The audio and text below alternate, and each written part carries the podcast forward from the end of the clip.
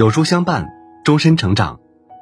各位书友早上好，这里是有书，我是主播云湾。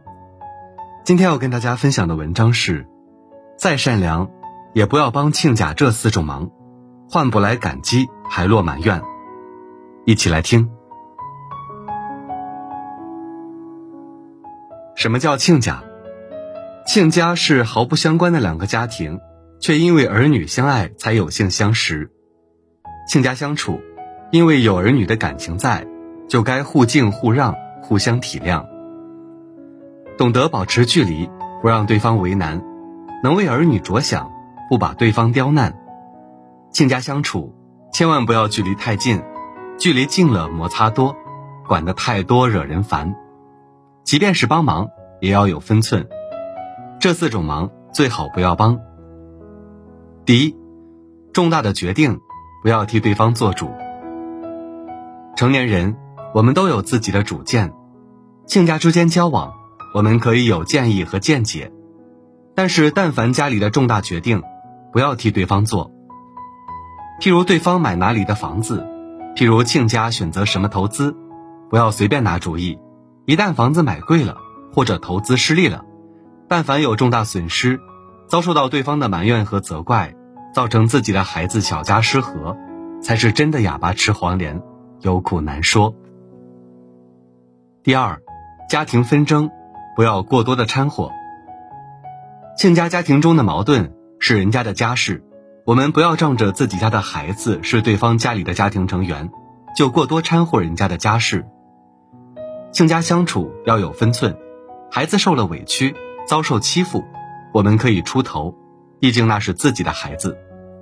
做父母的，在孩子面对困难的时候出来帮一把不过分，但是对方的家务事我们随便去掺和，倘若引发家庭矛盾的出现，反而会追究你这个外人的责任。第三，超出了能力不要强撑着帮忙。亲家需要的时候，我们伸出援手，是为了自己的孩子过得好，尤其是急事难事，在对方有求，我们帮忙是好事。但有些事，已经超出了你的能力范围，你做不到了，就不要再答应，因为但凡食言了，一定会让人心存不满。有时候为了周全亲家，我们东拼西凑，四处借钱，到时候亲家还不上钱，我们催债有伤和气，我们不催，失信别人，怎么做都是错。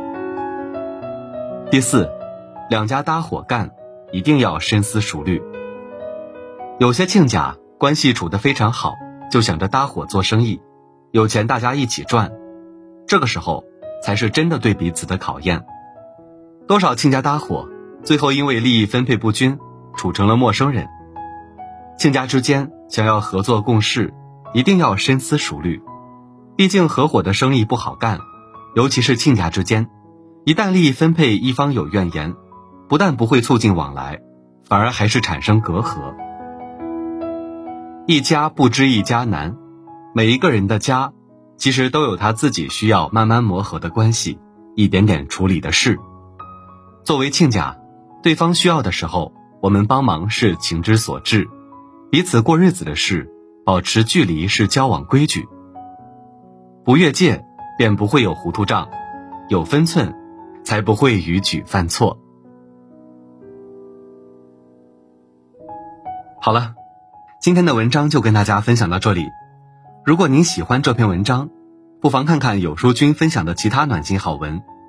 如果您有自己的看法和见解，欢迎在文末留言区和有书君留言互动。想要每天及时收听有书的文章，欢迎您在文末点亮再看。觉得有书的文章还不错，也欢迎分享到朋友圈，将有书公众号推荐给朋友们，这就是对有书君最大的支持。明天同一时间。我们不见不散。